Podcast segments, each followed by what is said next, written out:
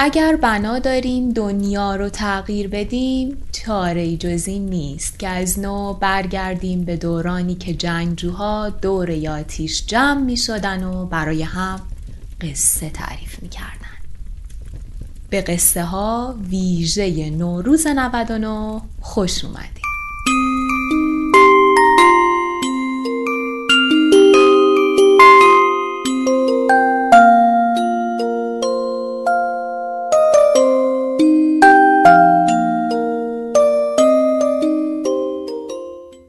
همچنان مشغول شنیدن اپیزودهای نوروزی قصه ها هستین که به مناسبت نوروز قرنطینه‌ای 99 آماده شدن و این اپیزود دوازدهمه.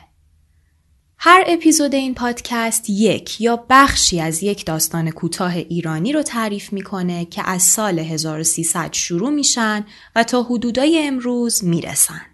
منبع کار هم کتاب 80 سال داستان کوتاه ایرانی چاپ کتاب خورشیده و راوی هم منم. مجد فتاحی که انتهای بعضی از اپیزودها در حد چند دقیقه راجع به سیر داستانها و تغییرات زبانیشون بر اساس اطلاعات کتاب حرف می‌زنم. ممنونم که صدای منو از قصه ها میشنوید.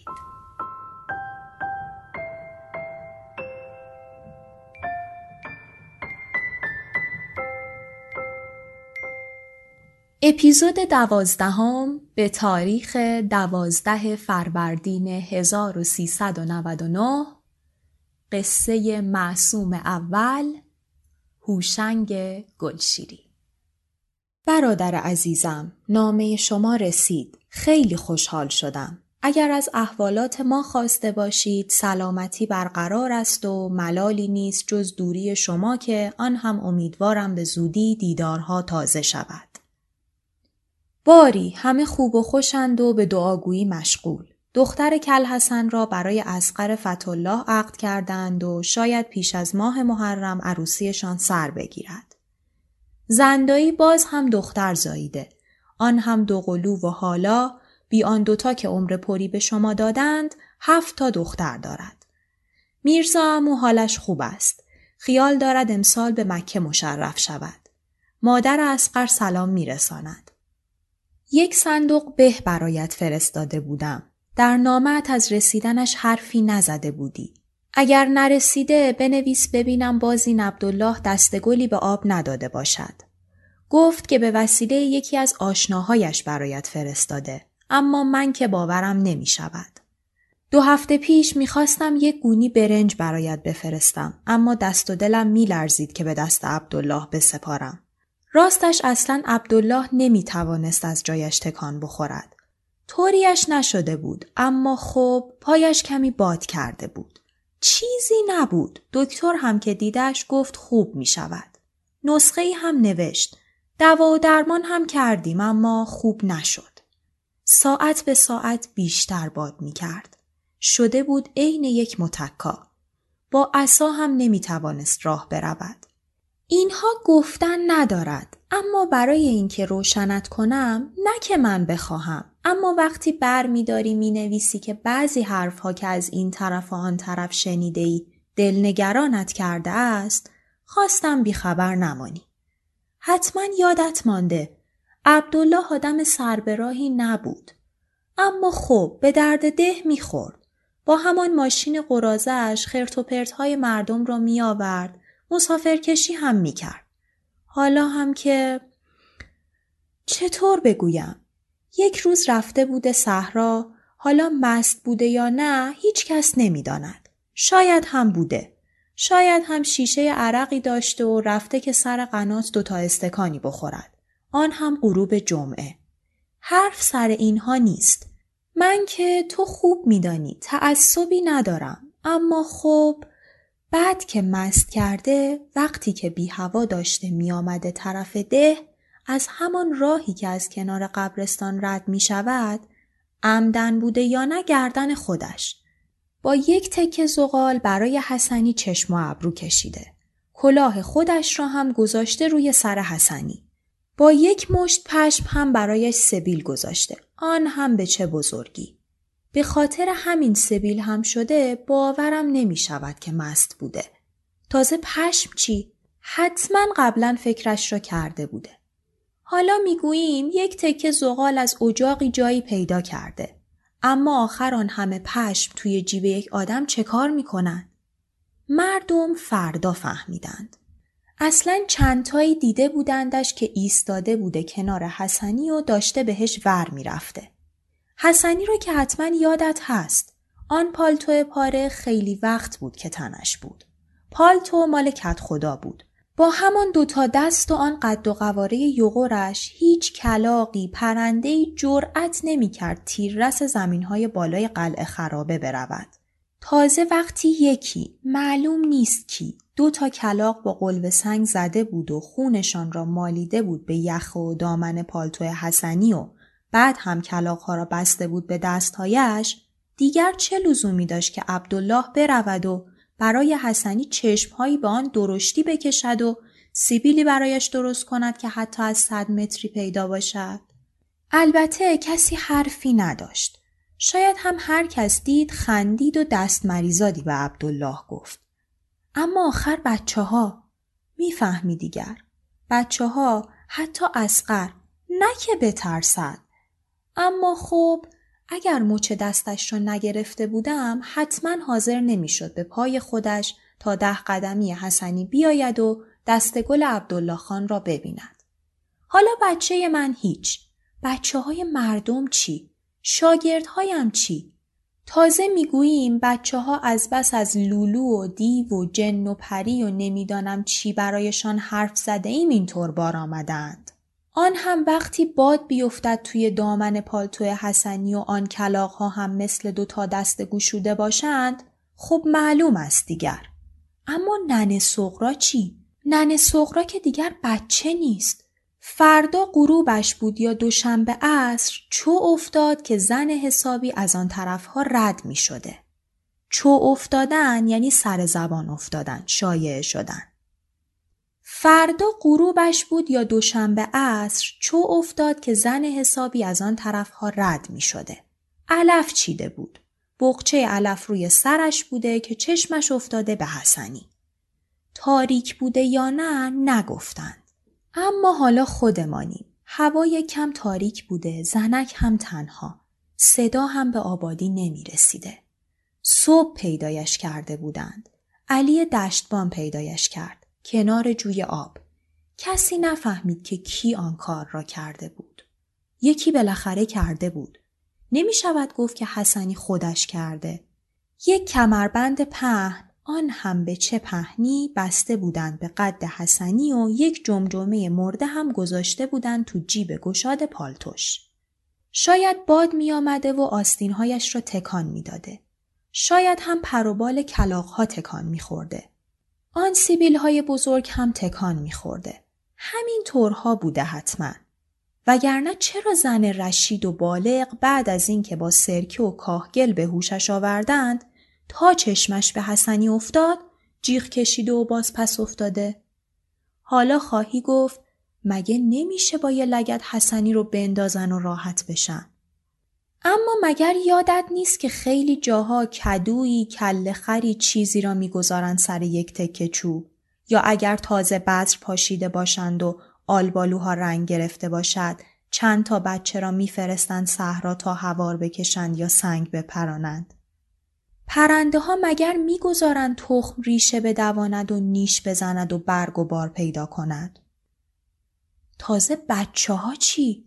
یعنی خود مادرها بدشان نمیآید چیزی باشد که تا بچه ها دهن باز می کنند یا نحس می شوند اسمش را ببرند و جان خودشان را راحت کنند.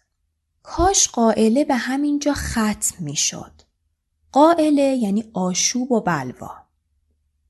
کاش قائله به همینجا ختم می شد. نگو که زنها دیگر هیچ کدام از آن طرف نمی رفتند. کی باور می کند که زنها از بس بچه ها را ترسانده بودند خودشان هم ترس برشان داشته بود. همهشان مینداختند توی بیشه کبوده و از پشت گدار می‌رفتند صحرا. گدار یعنی گذرگاه یا یه بخشی از رودخونه که کم عمق و بدون آب باشه و بشه ازش عبور کرد. همهشان میانداختند توی بیشه کبوده و از پشت گدار می‌رفتند صحرا. بعد می‌دانم باورت نمی شود. اما به همین غروب قسم یک روز گرگومیش که هیچ اصلا صبح بوده. تقی آبیار که سی سال آزگار هر شب خدا توی صحراست دویده طرف ده و سر گذاشته رفته توی خانه مردم. آن هم وقتی ایال میرزایدالله سرباز پشت تنور بوده. بیچاره زن آبستن.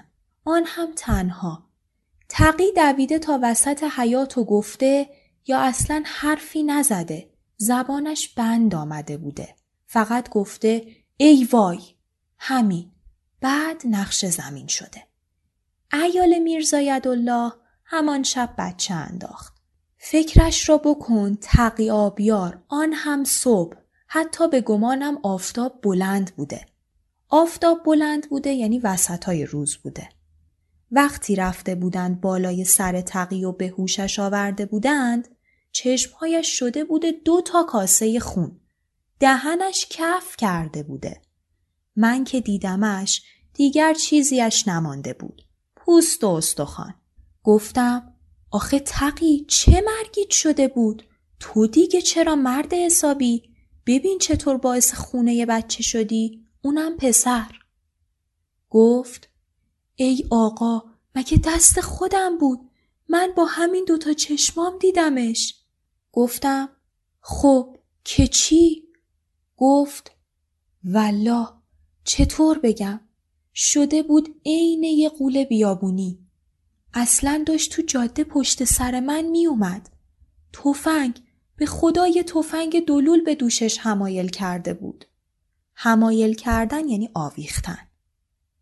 توفنگ به خدا یه تفنگ دلول به دوشش همایل کرده بود. می‌بینی پاک خیالاتی شده بود. با چند تا که رفتیم صحرا دیدیم حسنی سر جایش است. همانجا. تفنگی هم در کار نبود. حتی کلاقها افتاده بودن جلو پایش. باور کن ما همه ما از دور ایستادیم و تماشا کردیم. می‌فهمی از دور. دستهایش تکان می‌خورد. فقط دستها. تقی برای خودش آدمی است. روز هم که بوده. حالا از خودم بشنو. این را دیگر نمی شود گفت از این و آن شنیدم.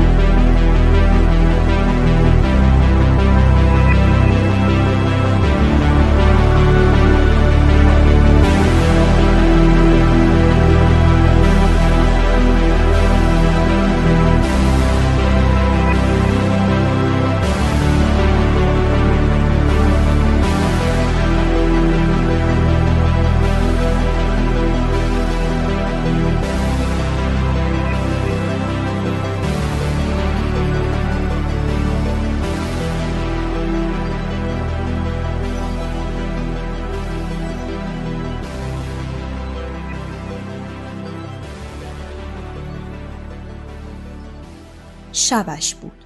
تازه چشمم گرم شده بود که مادر اسقر بیدارم کرد و گفت مرد گوش بده گوش بده. گفتم چیو؟ گفت تو گوش بده. می‌دانستم که مقصودش چیست. حالا خدایی بود که مادرمان توی پستو خوابیده بود. درست است که خوابش سبک است اما من که از پستو صدایی نشنیدم. شاید هم بیدار شده بود یا اصلا زودتر از مادر از شنیده بود. بلند شدم نشستم و گوش دادم. اگر تو چیزی شنیدی من هم شنیدم. دوتا مچ دستم را گرفته بود و میلرزید. طوری که دستهای مرا هم میلرزاند. می‌گفت میشنوی؟ مگر میگذاشت کبریت بکشم و چراغ را روشن کنم صدای به هم خوردن دندانهایش را میشنیدم فقط صدای دندانهای زنم را میشنیدم صدایی نمی آمد حتی صدای سگها که شبهای دیگر تا صبح پارس می کردند. ها هم نمی خواندند.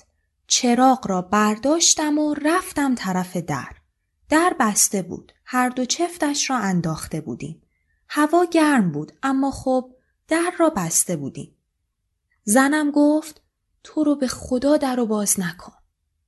تو که زنها را می‌شناسی. من هیچ باکیم نبود اما دیدم زن است نکند پس بیفتد. رفتم طرف پنجره. پرده را عقب زدم. چیزی پیدا نبود. حالا مگر می‌شد چفت پنجره را باز کرد. مگر اینجا به معنی شایده. حالا مگر می‌شد چفت پنجره را باز کرد. هوا ابری نبود نه صاف بود. ستاره ها به چه درشتی؟ گفتم می‌بینی که چیزی نیست. اما بود.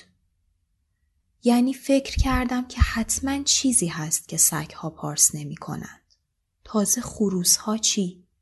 زنم گفت حالا نیست. از وقتی چراغ روشن کردی دیگه صدایی نمیاد. گفتم پس بگیر بخواب. اقلا به فکر بچه ها باش. دلم مثل سیر و سرکه می جوشید. خدا خدا می کردم که اقلا سگ خودم پارس کند. زیر درخت انجیر نیمخیز نشسته بود. روی دوتا دستش بلند شده بود. گوشهایش را تیز کرده بود. دومش هنوز روی زمین بود. شامه سگها قوی است. می‌دانستم که گرگ نبایست باشد. اگر برف بود شاید. اما گفتم پیری پیری آهسته گفتم برای همین نشنید یا شنید اما بر نگشت دومش را هم تکان نداد مثل یک تکه سنگ نیمخیز شده بود رو به در خانه زنم گفت شنیدی؟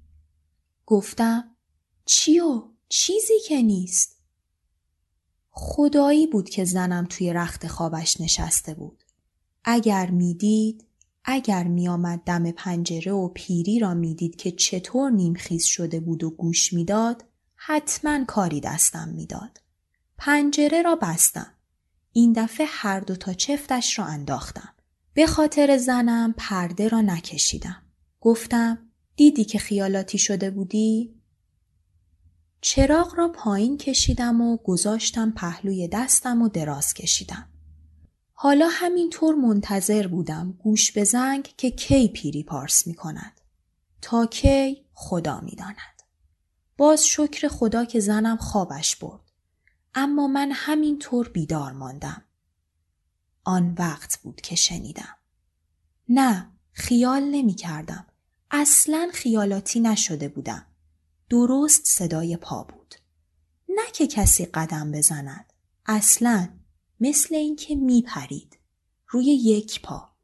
مثل صدای کندهی بود که به زمین بزنند.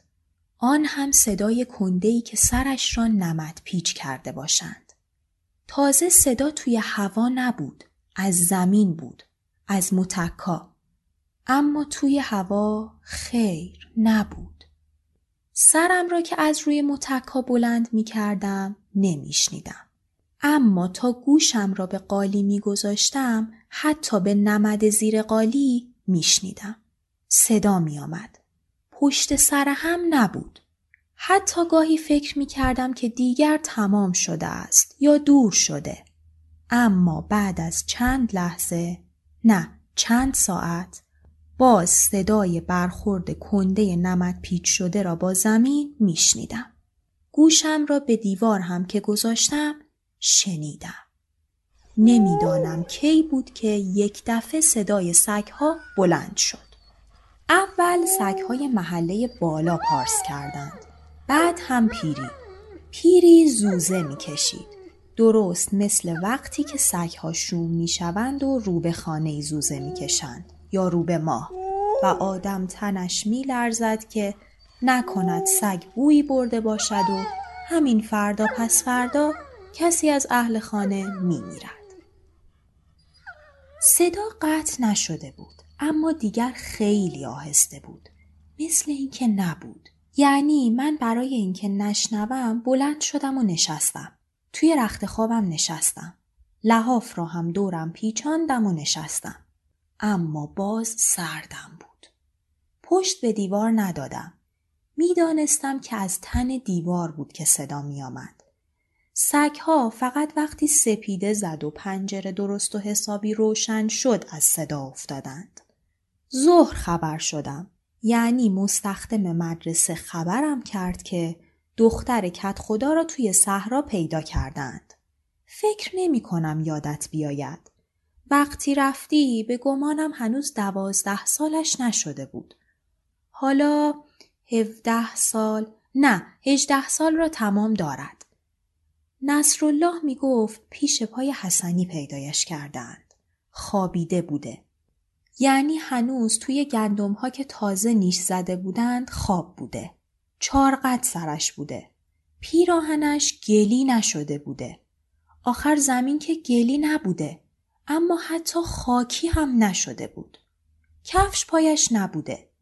مردها که رسیدند بالای سرش کت خدا با لگت زده توی پهلویش. اول قلتیده بعد بلند شده خودش را جمع کرده به حسنی نگاه کرده و بعد به مردها. نخندیده اما نصرالله می گفت مثل اینکه می‌خواست بخندد یا چشمهایش طوری بود که مردها فکر کردند دارد میخندد. بعد هم راه افتاده از طرف ده. نرگس از جلو می‌رفته و مردها به دنبالش. ندویده اما مردها تند راه می‌رفتند. به خصوص کت خدا جلو همه تون تون راه می‌رفته. شاید می‌خواسته برسد به دخترش اما نرسیده. بعدش هم یعنی فردا خب میدانی مردم چقدر ولنگارند. خودم شنیدم که حالا یادم نیست از کی. کت خدا فرستاده دنبال ننه کبرا دلاک حمام. زنم گفت ننه کبرا گفته با کیش نیست. من هم فکر کردم نباید با کیش شده باشد. یعنی به عقل درست در نمی آید که طوریش شده باشد. با کیش شده باشد یعنی دچار درد و بیماری شده باشد. اینجا به معنای دقیق تر به معنی تعرض و دست درازیه. من هم فکر کردم نباید با کیش شده باشد. یعنی به عقل درست در نمی آید که طوریش شده باشد. گیرم که نمی‌دانم. من که گفتم صدای پایش را شنیدم. چند تا دیگر هم شنیده بودند. استاد قربان شنیده بود اما می گفت تو خواب شنیده یا اصلا خواب بوده که شنیده. بعد هم که بیدار شده دیگر نشنیده. حتی سرش را که دوباره گذاشته روی متکا و خواسته بخوابد نشنیده. شاید هم تقصیر ننه کبرا بوده که زنم یک هفته بعد آن حرف ها را زد. قسم می‌خورد که بالاخره زن همسایه چفت دهن ننه کبرا را باز کرده. من که باورم نمی‌شد. حالا هم نمی شود. درست است که تا دو سه ماه کسی رنگ نرگس را توی کوچه و حتی حمام ندید. اما خب گفتم شاید دلش نمی‌خواهد چشمش تو چشم مردم بیفتد. یک ماه پیش بوده به گمانم که زنم گفت ننه کبرا را دیدند که تاس سرش بوده و می‌رفته صحرا. تاس کاسه یا لگن مسی رو میگن که با خودشون حمام میبردن. یک ماه پیش بوده به گمانم که زنم گفت ننه کبرا را دیدند که تاس سرش بوده و می‌رفته صحرا. کی؟ غروب آفتاب. پیچیده توی قلعه و از پهلوی قبرستان رفته صحرا. حالا کی بوده؟ گفت که قسمش داده به کسی نگوید. یک هفته بعد هم گفت که دختر کت خدا را توی حمام دیده. رنگش به سفیدی ماست بوده.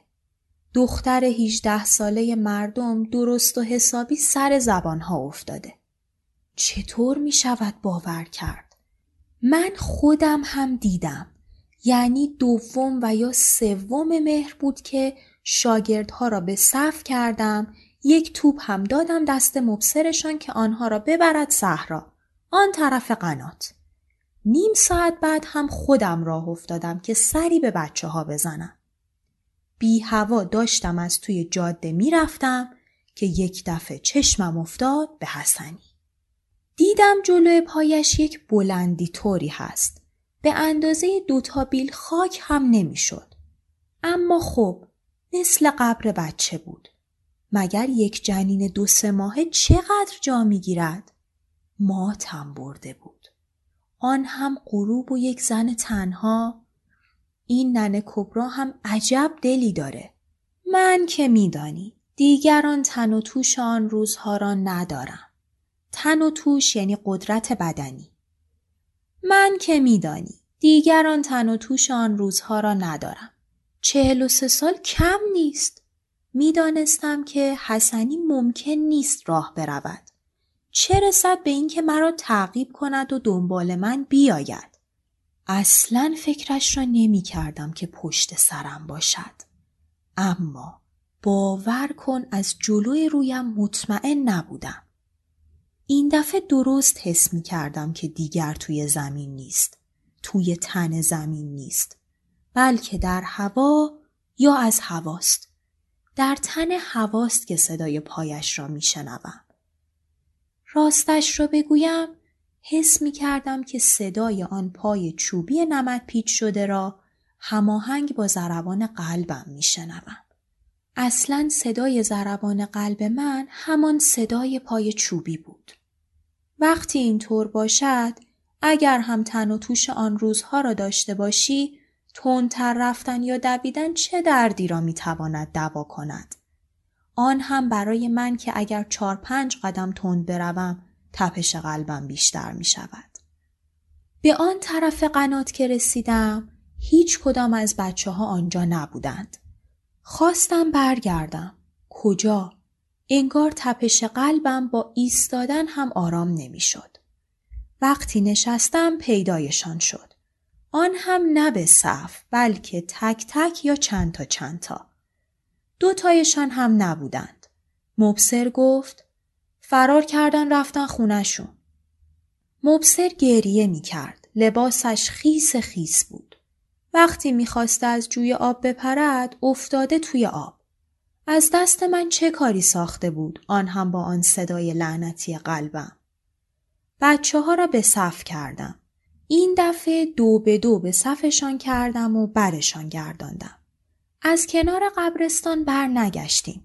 انداختیم پشت بیشه و رفتیم مدرسه.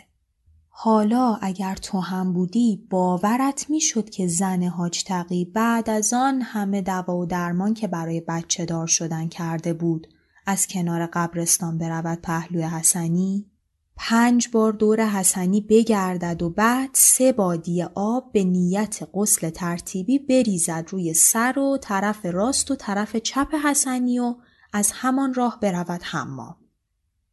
تازه عبدالله چی؟ پریروز که از شهر می آمده چند تا مسافر داشته. توی ماشین با مسافرها با یکی دو تایشان شرط میبندد یا آنها عبدالله را سر قوز میاندازند؟ سر قوز انداختن یعنی سر لج انداختن. توی ماشین با مسافرها با یکی دو تایشان شرط میبندد یا آنها عبدالله را سر قوز میاندازند؟ تازه شب. می‌گویند شرط کرده برود و آن تپه خاک جلوی پای حسنی را بکند و تحتوی کار را در بیاورد. چرا قوه هم داشته؟ آن دوتا یا چند تا مسافر هم می ایستند کنار قبرستان توی جاده. عبدالله راه می افتد. سیاهیش را می دیدند. حسنی هم پیدا بوده. باد می آمده. عبدالله نور چراغ قوه را درست انداخته بوده روی حسنی. سیبیل حسنی از این دور پیدا نبوده. اما مردها می دیدند که دوتا دست حسنی تکان می خورده. عبدالله بیل روی کولش بوده و می‌رفته. بعد می‌رسد به حسنی. درست جلوی حسنی. چرا قوه را کجا می‌گذارد معلوم نیست. اما همه دیدند که عبدالله روشن بوده ولی حسنی نه. می‌بینند که عبدالله چند دفعه خم و راست می شود بعد دیگر هیچ کدام نمی بینند که چه کار می کند. تاریک می شود و یک دفعه صدای فریادش را می شنوند. فریاد نمی کشیده نه درست مثل زنها جیغ می زده. چه کار می توانستند بکنند؟ معلوم است هیچ کس غیرت نمی کند جلو برود. عبدالله داشته جیغ می زده. اصلا دیگر داشته ناله می کرده. بعد هم که خبرمان کردند و با چراغ رفتیم صحرا عبدالله را دیدیم که روی یکی از قبرها افتاده بود نزدیکی های ده. بیل هنوز دستش بود. دو تا انگشت پای راستش قلم شده بود.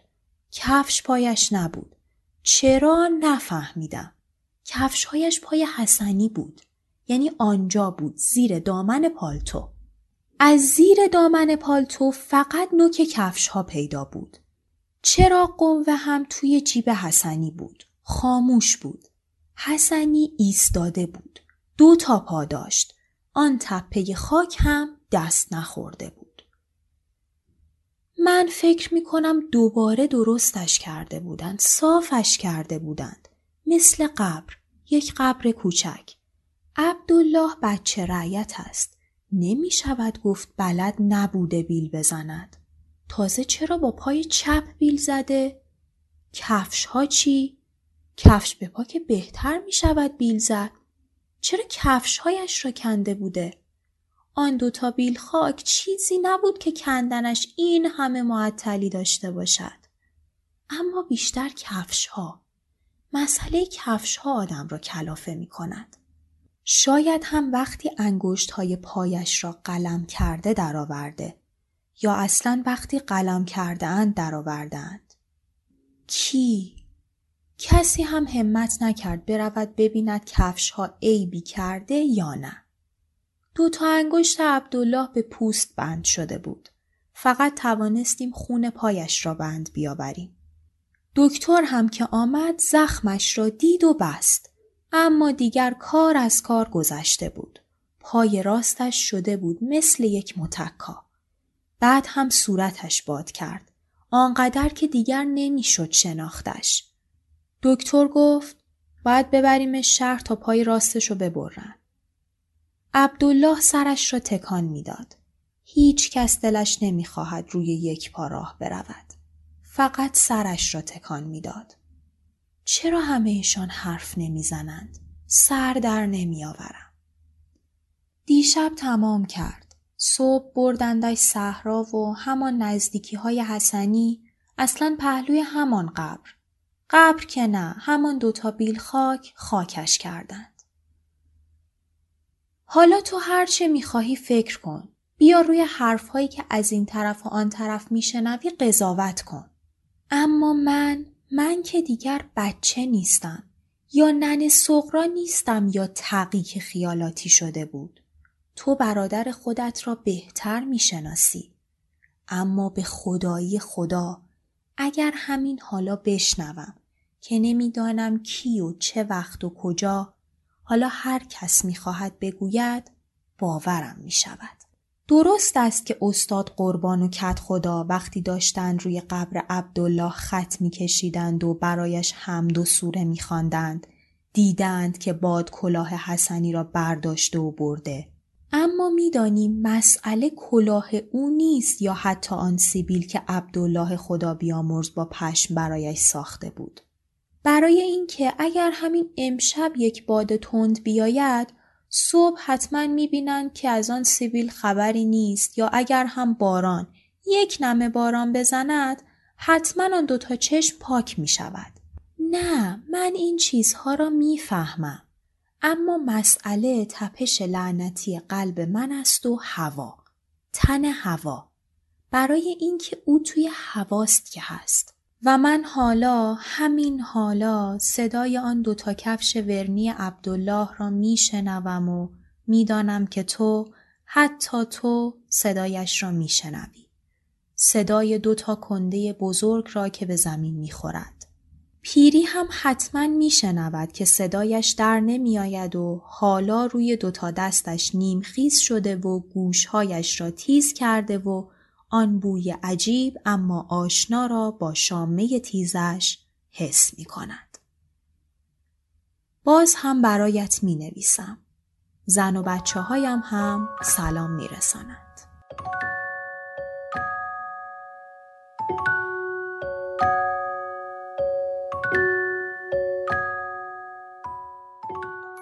قبل از پرداختن به چند داستان اخیر که براتون خوندم می‌خوام یه مقدار راجع به داستان مهره مار حرف بزنم. چند نفر از کسایی که داستان رو شنیده بودن از من پرسیدن که در نهایت این داستان چی شد و انتهاش کمی براشون گنگ بود. دلیلش هم این بود که آدما اکثرا نمی‌دونستن یا مطمئن نبودن که مهره مار وجود خارجی داره یا نه. طبق اون چیزی که در فرهنگ لغات ما اومده مهره مار در دو طرف سر مار وجود داره.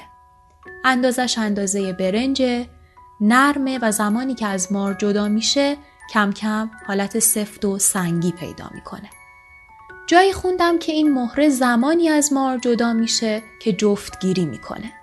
اگر از این تعبیر بخوایم برای داستان مهره مار استفاده کنیم زمانی که مار در هیئت یک جوان زیبا با گلنار یک ارتباطی برقرار می‌کنه باعث میشه که این مهره ازش جدا بشه و اون چیزی که زن همسایه در انتهای داستان از میان سینه گلنار برمیداره همون مهره ماره که همچنان خیلی از ماها شاید اعتقاد داشته باشیم که برامون بخت و خوششانسی میاره. حالا بپردازیم به چند داستان اخیر.